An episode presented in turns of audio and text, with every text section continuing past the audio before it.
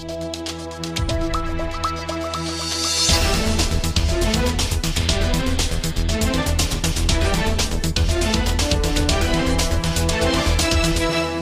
події війни говорить Стратком.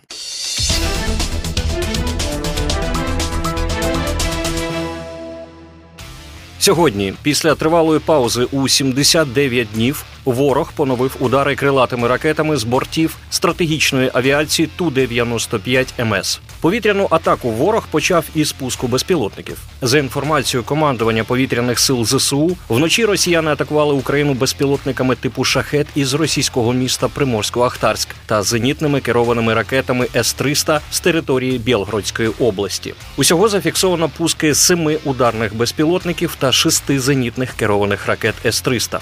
Напрямок удару шахедів був Дніпропетровська область, зенітних керованих ракет Харківщина. Силами та засобами повітряних сил у взаємодії з ППО Сил оборони України було знищено 5 ударних БПЛА противника. О 6.25 командування повітряних сил ЗСУ повідомило про пуски крилатих ракет з стратегічних бомбардувальників ту 95 МС. Близько 6.30 повітряна тривога охопила Харківську, Дніпропетровську, Полтавську, Чернігівську, Сумську, Запорізьку та Донецьку області. О 6.46 повітряну тривогу оголосили у Київській області ще за хвилину на Кіровоградщині та Черкащині. Говорить речник повітряних сил ЗСУ, полковник Юрій Ігнат. Ну і під ранок ми вже бачимо е, пуски е, тих ракет, про які всі дуже довго говорили. Це Х-101, Х-555 е, з попередньо дев'яти літаків стратегічної авіації е, ту 95 е, розділили ці літаки на декілька груп і здійснили пуски. Е, крилатих ракет попередньо 19 ракет було запущено крилатих Х-101, Х-555.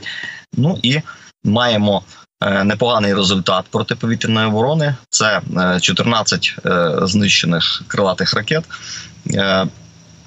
Знищені вони були е, на Київщині, на Дніпропетровщині. Слідували вони курсом спочатку до Дніпра, приблизно Дніпропетровська область. Звідти частина ракет попрямувала на Київ, частина вдарила по об'єктах інфраструктури в е, Дніпропетровській області.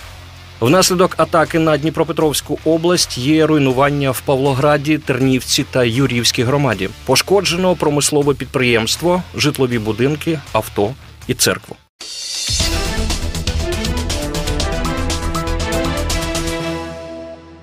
Протягом минулої доби відбулося 89 бойових зіткнень на сіверському та слобожанському напрямках. Противник зберігає військову присутність у прикордонних районах, проводить активну диверсійну діяльність з метою недопущення перекидання наших військ на загрозливі напрямки, нарощує щільність мінно-вибухових загороджень вздовж державного кордону в Білгородській області. На Бахмутському напрямку наші воїни відбили 24 атаки ворога в районах Богданівки, Іванівського, Кліщіївки та Андріївки Донецької області. Сили оборони України продовжують штурмові дії південніше Бахмута Донецької області, завдають ворогу втрат у живій силі та техніці, закріплюються на досягнутих рубежах.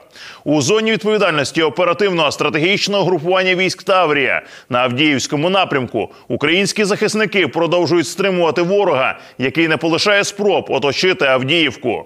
Наші воїни стійко тримають оборону, завдаючи ворогу значних втрат. Сили оборони успішно відбили 30 атак противника в районах східніше Новобахмутівки, Авдіївки, південніше Тоненького, Первомайського Донецької області. На Мелітопольському напрямку сили оборони України продовжують активними діями завдавати окупаційним військам втрат в живій силі та техніці, виснажують ворога вздовж всієї лінії фронту.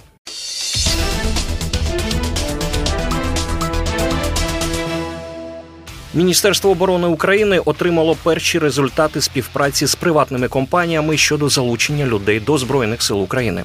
Зокрема, з моменту підписання угоди між Міноборони та компанією Lobby X 10 листопада на цьому майданчику розмістили вже більше 320 військових вакансій від різних підрозділів. Кількість людей, які відгукнулися на ці вакансії, сягнула 6,5 тисяч. Як нагадує Міноборони, в Україні є можливість укладання контракту до завершення особливого періоду. Лобі X дозволяє військовим командирам розміщувати конкретні вакансії до власних підрозділів та відбирати собі кандидатів, а громадянам вибрати бажану посаду і підрозділ у війську для несення служби. Таким чином можливо більше контролювати своє майбутнє в армії і потрапити на посаду відповідно до власного фаху і досвіду в підпорядкуванні підрозділу, до якого є довіра і прихильність, наголосила заступниця міністра оборони Наталія Калмикова. Щоб потрапити на службу за контрактом, необхідно обрати бажану посаду і підрозділ на онлайн-платформах, які співпрацюють з Міноборони та розміщують у себе конкретні вакансії військових підрозділів. Наразі, окрім лобі X, це також можна зробити на Work.ua та робота.ua.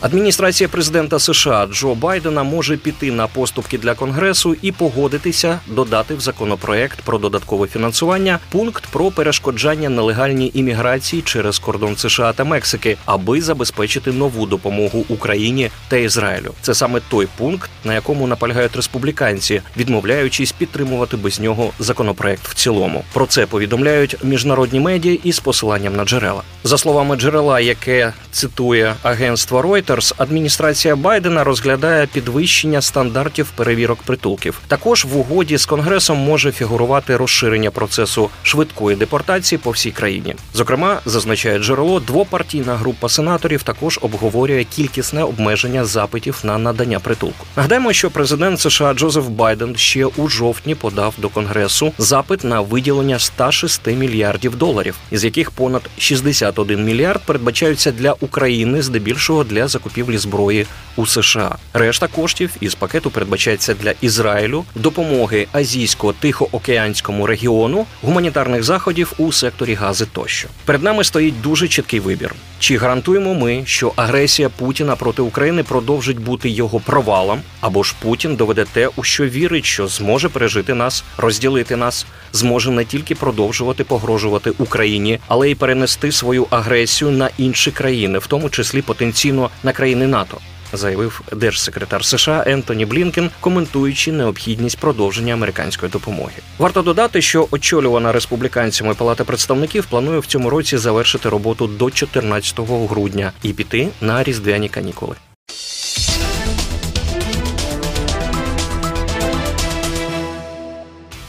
Переможемо. Програма створена управлінням стратегічних комунікацій Генерального штабу збройних сил України.